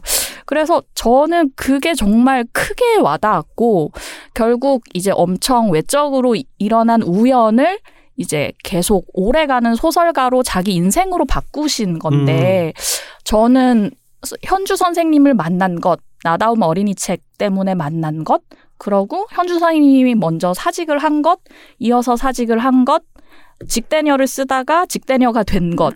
이게 외적 우연이 다 어떤 저의 내적 필연으로 승화된 부분이라고 생각을 하고요. 그렇게 생각하면 참 인생이 재밌고 살만한 것이다라는 너무 자문처럼 얘기하나요, 제가? 네. 안 근데- 좋습니다. 너무 좋아요. 아, 네.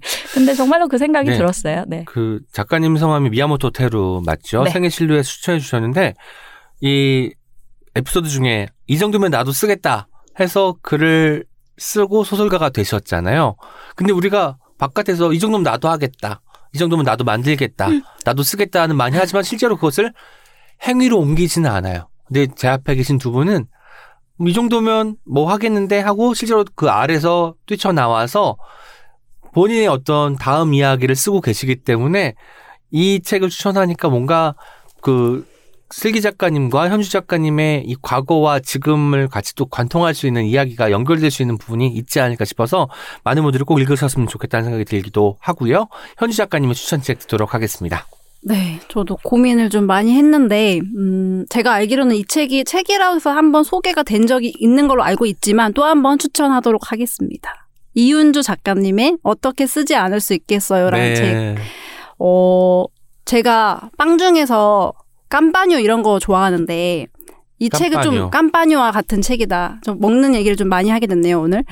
네, 왜냐하면 약간 겉으로 봤을 땐 좀 까칠해 보이지만, 꼭꼭 씹어서 먹어보면 굉장히 부드럽고 음. 고소하고 풍미가 있고 또 생각이 나는 저는 그런 책이에요 네. 이 책이 그래서 어 이 작가님은 본인을 굉장히 까칠한 사람처럼 묘사하고 있지만 사실은 제가 봤을 때는 누구보다 인간에 대한 애정이 깊으신 분이고 또 놀라운 것은 음 되게 질투가 날 만큼 너무 글을 잘 쓰시는데 음. 누워서 휴대폰으로 쓰신다는 것이 정말 killing point고 어, 제가 이 책을 읽고 이 작가님의 전작을 읽어봤는데 그 몇 년 사이에 굉장히 많이 발전하 시고 더 생각이 깊어지신 걸 보고 깜짝 놀랐어요. 네. 그래서 오늘 이 책을 소개하는 이유는 사실은 이윤주 작가님이 곧 세 번째 책이 나오신다는 소식을 제가 접하고 오. 그 너무 반가운 마음에 한 네. 번더 소개를 하게 되었습니다. 네. 아, 그러면 또 그 사이에 또 변화된 네, 너무 윤주 기대돼요. 작가님의 또 역량을 확인할 수 있는 기회가 될 것 같습니다.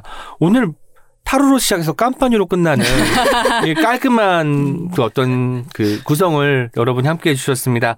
책이라고 녹음 어떠셨는지 궁금하고요. 책이라고 청취자분들께 전하고 싶은 이야기와 함께 마지막 인사 부탁드릴게요. 이번에는 현주 작가님부터 부탁드리겠습니다. 네.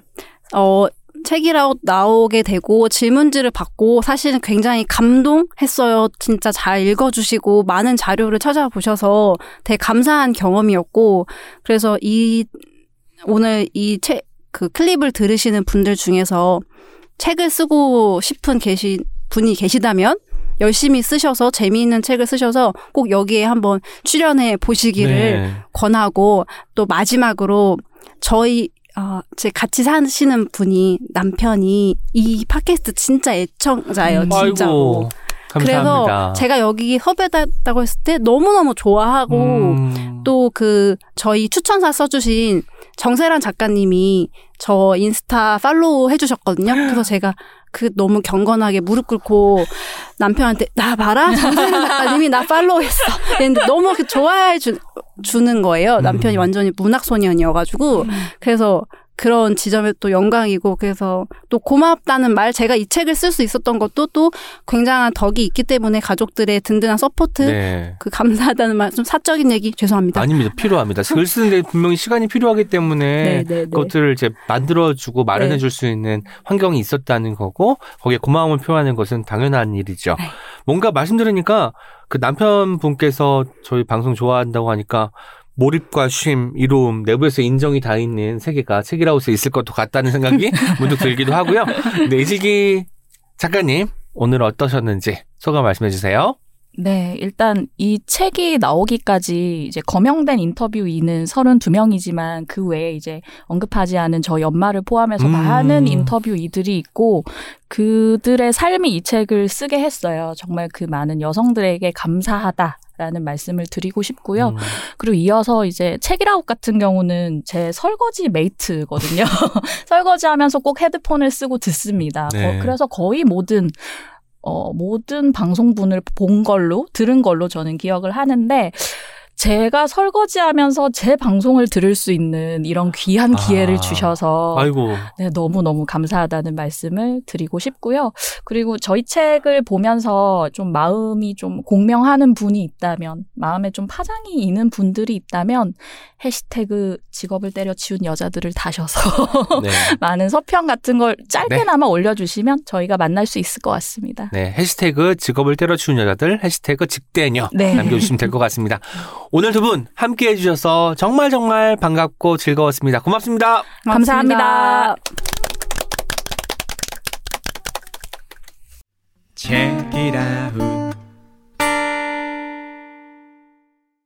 우리의 글이 개인에게 혹은 사회에 어떠한 메시지를 줄 수 있을지는 예상하기 어렵다.